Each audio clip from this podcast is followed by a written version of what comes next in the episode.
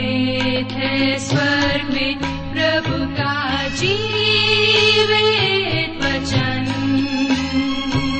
सृष्टि निर्माता भी है यही वचन। नमस्कार श्रोताओ, बाइबल अध्ययन कार्यक्रम सत्य वचन में आप सभी का हार्दिक अभिनंदन करते हैं। श्रोताओ, जैसा कि आपको मालूम है कि इन दिनों हम पवित्र शास्त्र बाइबल के नए नियम में से फिलिपियो नामक पत्री का विस्तार पूर्वक अध्ययन कर रहे हैं और हमें पूरा विश्वास है कि इस अध्ययन से आपको आध्यात्मिक लाभ मिल रहा है। तो आइए, आज के इस बाइबल अध्ययन में हम सम्मिलित हों। मन की तैयारी के लिए सुनते हैं एक मधुर संगीत रचना। प्रभु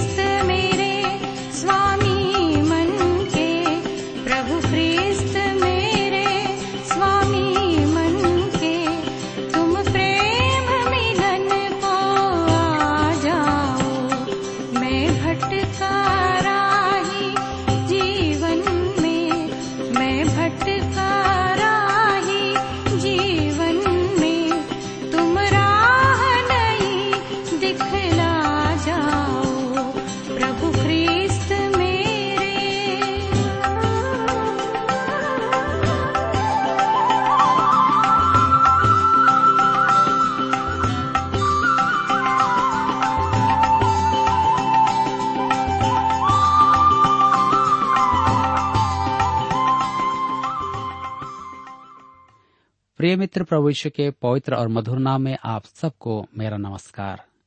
मैं कुशल पूर्वक हूँ और मुझे आशा है कि आप सब भी परमेश्वर की निकटता में रहते हुए अपने व्यक्तिगत जीवन में कुशल पूर्वक हैं और फिर से आज परमेश्वर के वचन में से सुनने और सीखने के लिए तैयार बैठे हैं। मैं आप सभी श्रोता मित्रों का इस कार्यक्रम में स्वागत करता हूँ और विशेष करके अपने उन सभी नए मित्रों का जो पहली बार हमारे इस कार्यक्रम को सुन रहे हैं। मैं आपको बताना चाहता हूँ कि हम इन दिनों बाइबल में से फिलिपियों की पत्री का अध्ययन कर रहे हैं, जिसमें पॉलुस ने हमें इस बात का स्मरण दिलाया है कि हम इस दुनिया में रहकर कैसे परमेश्वर के निकटता में अपने जीवन को ला सकते हैं। इतना ही नहीं, हम उसमें किस प्रकार से आनंदित रह सकते हैं। आज हम अपने अध्ययन में आगे बढ़ेंगे, लेकिन इससे पहले आइए हम सब प्रार्थना करें और परमेश्वर से आज के अध्ययन के लिए सहायता मांगे। हमारे जीवित और सामर्थ्य पिता परमेश्वर, हम आपको धन्यवाद देते हैं आज के सुंदर समय के लिए, जिसे आपने हम सबके जीवन में दिया है, ताकि हम आपके जीवित और सामर्थ्य वचन का अध्ययन कर सकें। इस समय जब हम आपके वचन में से सीखते हैं हमारी प्रार्थना है कि आप हमें से प्रत्येक को अपनी बुद्धि, ज्ञान और समझ प्रदान कीजिए। विशेष करके हमारे उन श्रोता भाई बहनों को जो अपने जीवन में निराश हैं, चिंतित हैं, परेशान हैं, बीमारी अवस्था में हैं या नौकरी की तलाश में हैं, जीवन साथी की तलाश में हैं, पिताजी, उन पर अपनी अनुग्रह प्रदान करें। आज अपने वचन से हर एक से बोले और बातचीत करें। ताकि हर एक इस बात को समझ सके कि आप उनसे प्रेम करते हैं, आप उनकी चिंता करते हैं। हाँ पिता परमेश्वर, इस समय हम इससे हर एक को आपके हाथ में सौंप देते हैं। धन्यवाद देते हैं हमारी प्रार्थना को सुनने के लिए। विनती यीशु के नाम से मांगते हैं। आमीन। मेरे मित्रों पॉलुस कहता है कि वह उस निशाने की ओर दौड़ा चला जाता है ताकि वह इनाम पाए। जिसके लिए परमेश्वर ने उसे मसीह यीशु में ऊपर बुलाया है। तो आइए अब हम आगे पढ़ेंगे और आज के अध्ययन में देखेंगे फिलिपियों की पत्री तीन अध्याय उसका पंद्रह पद। फिलिपियों की पत्री तीन अध्याय उसके पंद्रह पद में लिखा है, हम में से जितने सिद्ध हैं, यही विचार रखें और यदि किसी बात में तुम्हारा और ही विचार हो तो परमेश्वर उसे भी तुम पर प्रकट कर देगा। ध्यान दीजिए हम में से जितने सिद्ध हैं, उसके कहने का अर्थ क्या है? मेरे विचार में, मैं संतरे के पेड़ों से इसका उदाहरण देकर आपको समझा पाऊँगा। यदि संतरे अपने समय पर भी हरे रहें तो वे सिद्ध संतरे नहीं हैं। अतः, सिद्ध शब्द से पॉलुस का अभिप्राय है, उस स्थान पर पहुँचना जहाँ विश्वासी पूरी तरह परिपक्व हो। दूसरा उदाहरण एक शिशु का होगा। एक सत्रह महीने का बच्चा, अति प्रिय बच्चा है, परंतु यदि वह सत्रह वर्ष भी कहे, पापा, पा, पापा तो उसके साथ गंभीर समस्या है। पॉलुस के मन में जो विचार है, वह परिपक्वता का विचार है। वह कहता है, हम में से जितने मसीह में परिपूर्ण हैं, मसीह में उचित विकास कर रहे हैं। यही विचार रखें। अर्थात पौलुस का सा स्वभाव रखें। पौलुस के साथ दौड़ में सहभागी होकर लक्ष्य की ओर दौड़ें। बिना लक्ष्य के आप ना दौड़ें, जैसा कि आज हम में से कई लोग बिना लक्ष्य के अपने जीवन में आगे बढ़ रहे हैं। और इसका परिणाम हम जानते हैं कि हमें कुछ भी हासिल नहीं होगा। यदि किसी बात में तुम्हारा और ही विचार हो तो परमेश्वर उसे भी तुम पर प्रकट कर देगा। आपके मन में शायद कोई और विचार हो और शायद परमेश्वर आपसे कुछ और करवाना चाहता हो और आप करने को तैयार हैं तो वह आप पर प्रकट कर देगा। परमेश्वर इच्छा रखने वाले विश्वासी की अगुवाई करेगा। मेरे प्रियो, आपको स्मरण होगा कि भजन का रचने वाला कहता है, अगुवाई के लिए मुँह न खोलें। यदि परमेश्वर आपको उस मार्ग पर लेकर चलेगा तो आपको कष्ट मिलेंगे। आप उसकी आँखों द्वारा अपने मार्ग पर चलाए जाना क्यों नहीं चाहते? परमेश्वर ऐसा ही चाहता है। यही पौलुस कह रहा है। परमेश्वर उससे भी तुम पर प्रकट कर देगा। जी हाँ यदि आप चाहते हैं कि परमेश्वर आपकी अगुवाई करे तो वह अपनी इच्छा आप पर प्रकट कर देगा। पॉलुस यही कहता है, मैं विश्वासियों से सुनता हूँ, यदि मैं परमेश्वर की इच्छा जान पाता, यह प्रभु यीशु मसीह के संपर्क में रहने का विषय है, उसके निकट आने का विषय है। परमेश्वर अपनी इच्छा प्रकट करे तो उसे पूरी करने की इच्छा भी होना चाहिए। परमेश्वर की इच्छा खोजने का कोई छोटा रास्ता नहीं है। आप निश्चिंत जीवन जीकर दर्शन पाने या स्वर्गदूत के आने का या हरी बत्ती दिखने की प्रतीक्षा नहीं कर सकते कि संकट में मार्ग दिखाई दे। मेरे प्रियो, परमेश्वर की इच्छा जानना उसके साथ दैनिक जीवन की संगति और उसकी अगुवाई में रहने की मनोकामना से संभव होता है। यह आपको जीवन में उचित मार्ग पर रखेगा और आपके मन को महान आनंद प्रदान करेगा। यदि आप उसकी निकटता में रहेंगे तो उसकी इच्छाओं को भी आप जानेंगे। यदि आप उसकी निकटता में नहीं रहेंगे तो निश्चय ही आप उसकी इच्छाओं को अपने जीवन में नहीं समझ पाएँगे। इसी बात को पॉलुस हमें समझाने की कोशिश कर रहा है। फिलिपियों के पत्री तीन अध्याय के सोलह पद में हम पढ़ते हैं। लिखा है, इसलिए जहाँ तक हम पहुँचे हैं, उसी के अनुसार चलें। पॉलुस फिलिपी के विश्वासियों को प्रोत्साहित करता है कि दौड़ में दौड़ें। वह चाहता है कि वे पुरस्कार के लिए परिश्रम करें। मसीह यीशु में परमेश्वर की ऊँची बुलाहट को समझे। मेरे प्रियो, अब वह स्वयं को या स्वयं का एक उदाहरण देता है, जिसे हम फिलिपियों की पत्री तीन अध्याय उसके सत्रह पद में पढ़ते हैं। हे भाइयों, तुम सब मिलकर मेरी सी चाल चलो और उन्हें पहचान रखो, जो इस रीति पर चलते हैं जिसका उदाहरण तुम हम में पाते हो। यहाँ पर फिर से ध्यान दीजिए कि काश मैं यह कह पाता परंतु नहीं, मैं इस योग्य नहीं।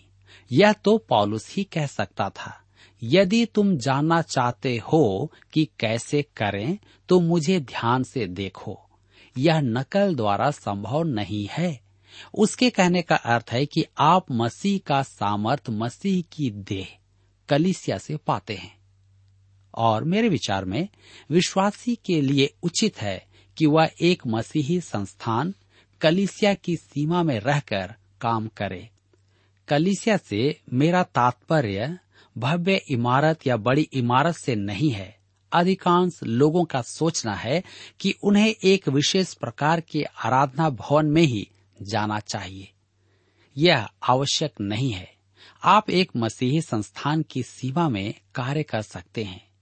मेरे विचार में यदि आपके समुदाय में अच्छी बाइबल आधारित कलिसिया है, जहाँ परमेश्वर के वचन की शिक्षा दी जाती है, और आप उसके साथ अपनी पहचान नहीं बनाते तो आप परमेश्वर की इच्छा से बाहर हैं।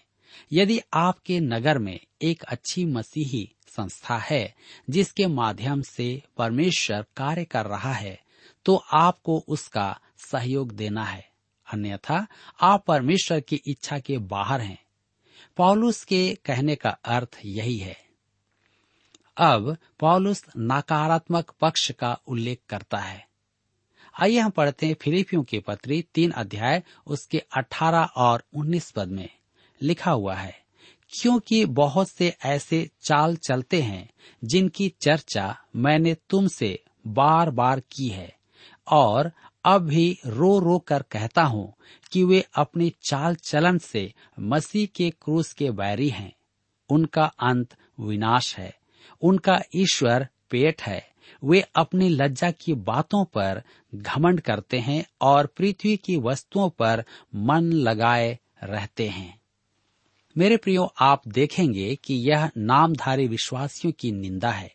वे विश्वासी होने का दावा तो करते हैं परंतु जीवन से उसका विरोध करते हैं। उनका ईश्वर उनका पेट है। यह एक भयानक बात है।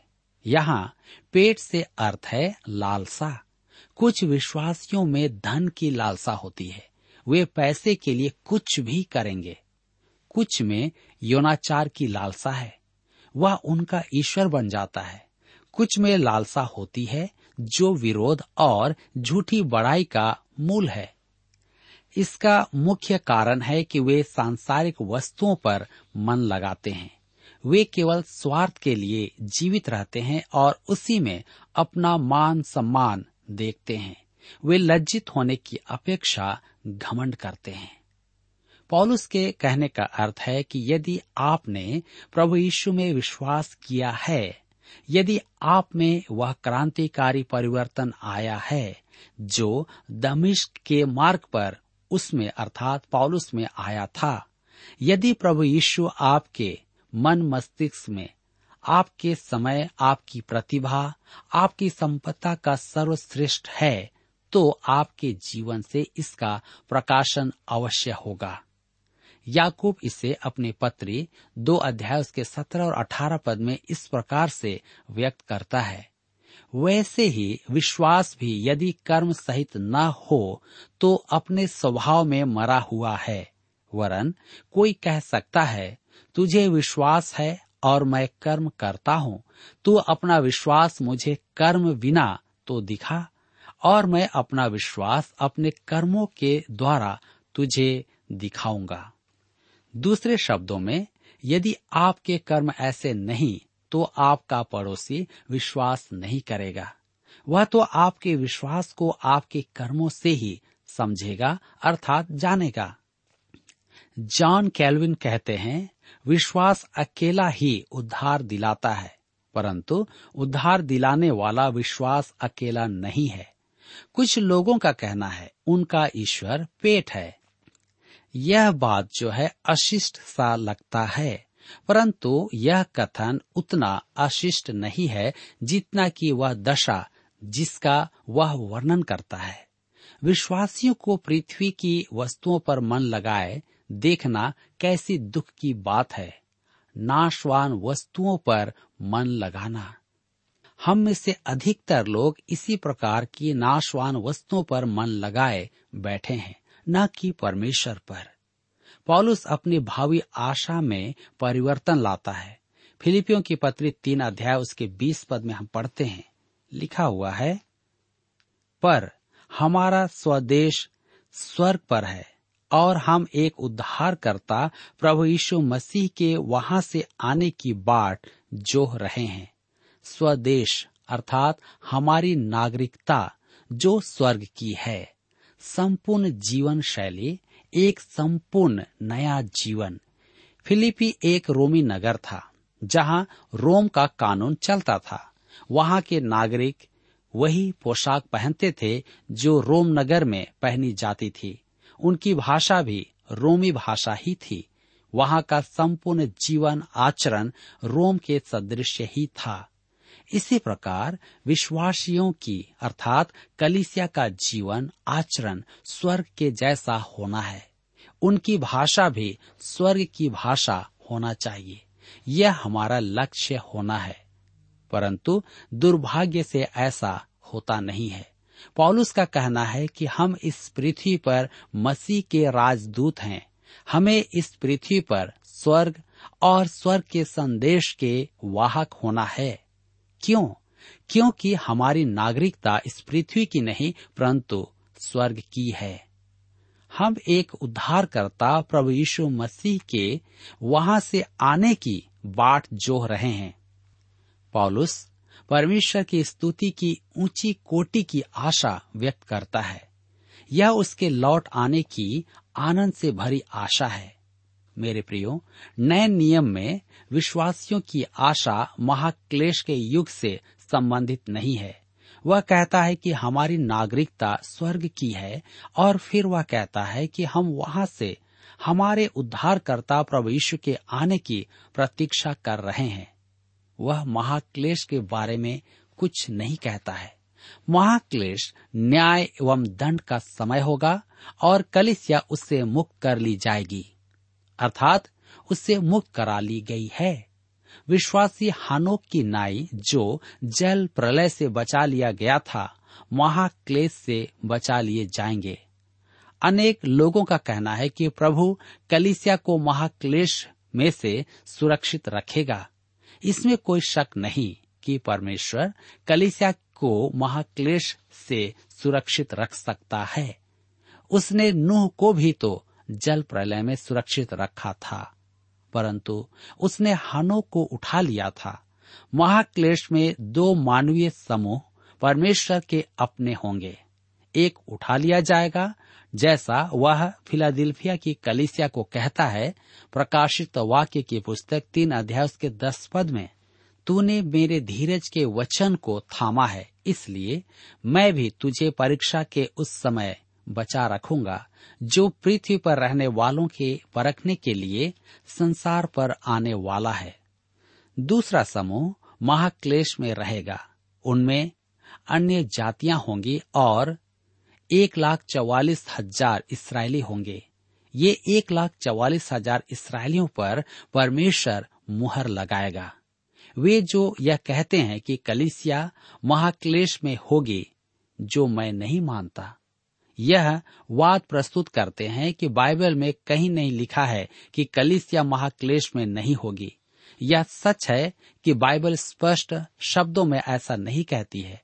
न ही बाइबल स्पष्ट कहती है कि विश्वासियों को अन्य कार्य नहीं करने हैं। उदाहरण के लिए, मुझे पूरा विश्वास है कि हमें प्रत्येक जन को अपना अपना पद प्राप्त होगा। अर्थात अनंत जीवन में हमें अपना अपना काम करने को दिया जाएगा। परंतु धर्मशास्त्र इसे स्पष्ट नहीं करता है। परंतु धर्मशास्त्र स्पष्ट कहता है कि कलिसिया के लिए एक अद्भुत, महिमामय, भावी आशा है। हम में से अधिकांश को ऐसा प्रतीत होता है कि आज में और कलिसिया के उठाए जाने में बहुत ही कम अंतर है। धर्मशास्त्र में नहीं लिखा है कि प्रभु यीशु कब आएगा।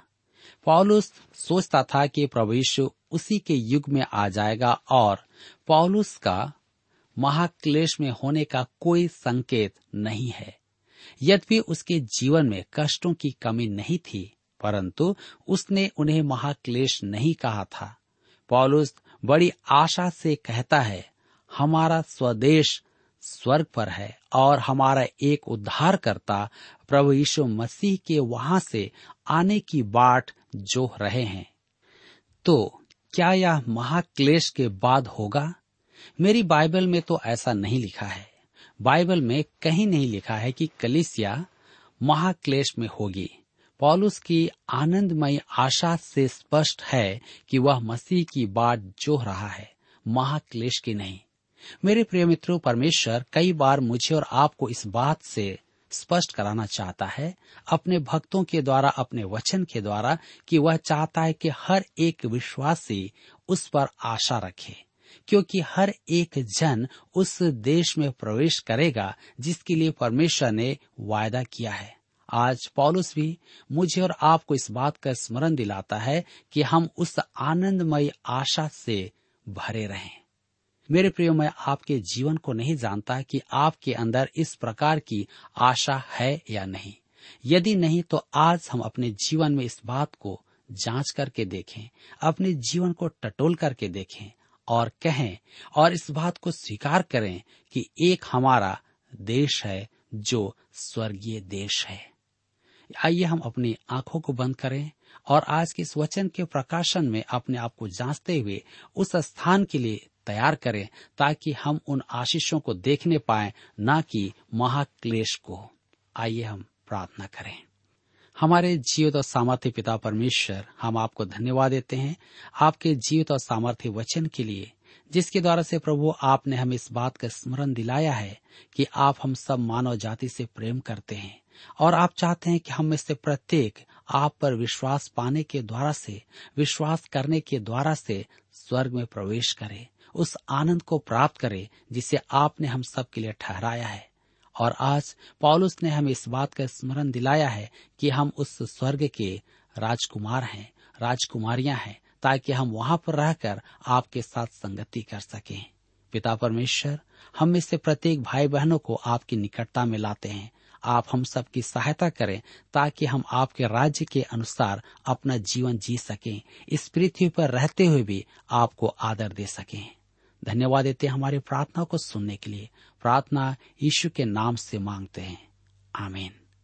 मेरे मित्रों, यहाँ पर आज हमारे अध्ययन का समय समाप्त होता है।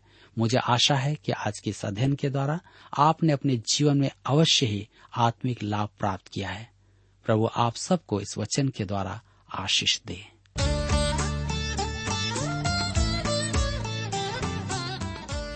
प्रिय श्रोताओ अभी आप सुन रहे थे बाइबल अध्ययन कार्यक्रम सत्य वचन हम आशा करते हैं कि आज के इस कार्यक्रम से आपको आत्मिक लाभ मिला होगा। यदि आप परमेश्वर के बारे में और अधिक जानना चाहते हैं तो हमारे पास नया नियम एवं पवित्र शास्त्र बाइबल उपलब्ध है। इन्हें प्राप्त करने के लिए आप हमें इस पते पर लिख सकते हैं। कार्यक्रम Satya Vachan T W R post box number चार तीन एक शून्य, नई दिल्ली, एक एक शून्य शून्य एक नौ। पता एक बार फिर सुन लीजिए। कार्यक्रम Satya Vachan T W R post box number four three one zero new Delhi one one zero zero one nine और हाँ श्रोताओ, याद रखें कि पत्र लिखते समय आपका नाम और पता साफ़ साफ़ लिखा होना चाहिए। इसके अलावा आप हमसे टेलीफोन के माध्यम से भी बातचीत कर सकते हैं, जिसमें हमारे काउंसलर या सलाहकार आपको सलाह देंगे। तो नोट कीजिए हमारा मोबाइल नंबर नौ नौ पाँच आठ आठ दो शून्य चार एक चार। याद रखें, double nine five eight eight two zero four one four. और हमारा दूसरा नंबर है zero nine six five one four double three three nine seven. याद रहे, शून्य नौ छ पाँच एक चार तीन तीन तीन नौ सात। इसके अलावा आप हमसे ईमेल के द्वारा भी संपर्क कर सकते हैं। हमारा ईमेल आईडी है Hindi T T B at T W R dot I N Hindi T T B at T W R dot I N और अब इसी के साथ हमारे कार्यक्रम का समय यहीं पर समाप्त होता है। अगले कार्यक्रम में आपसे फिर मुलाकात होगी। तब तक के लिए हमें आज्ञा दीजिए। नमस्कार। जीवन के पथ पर ले चल प्रभु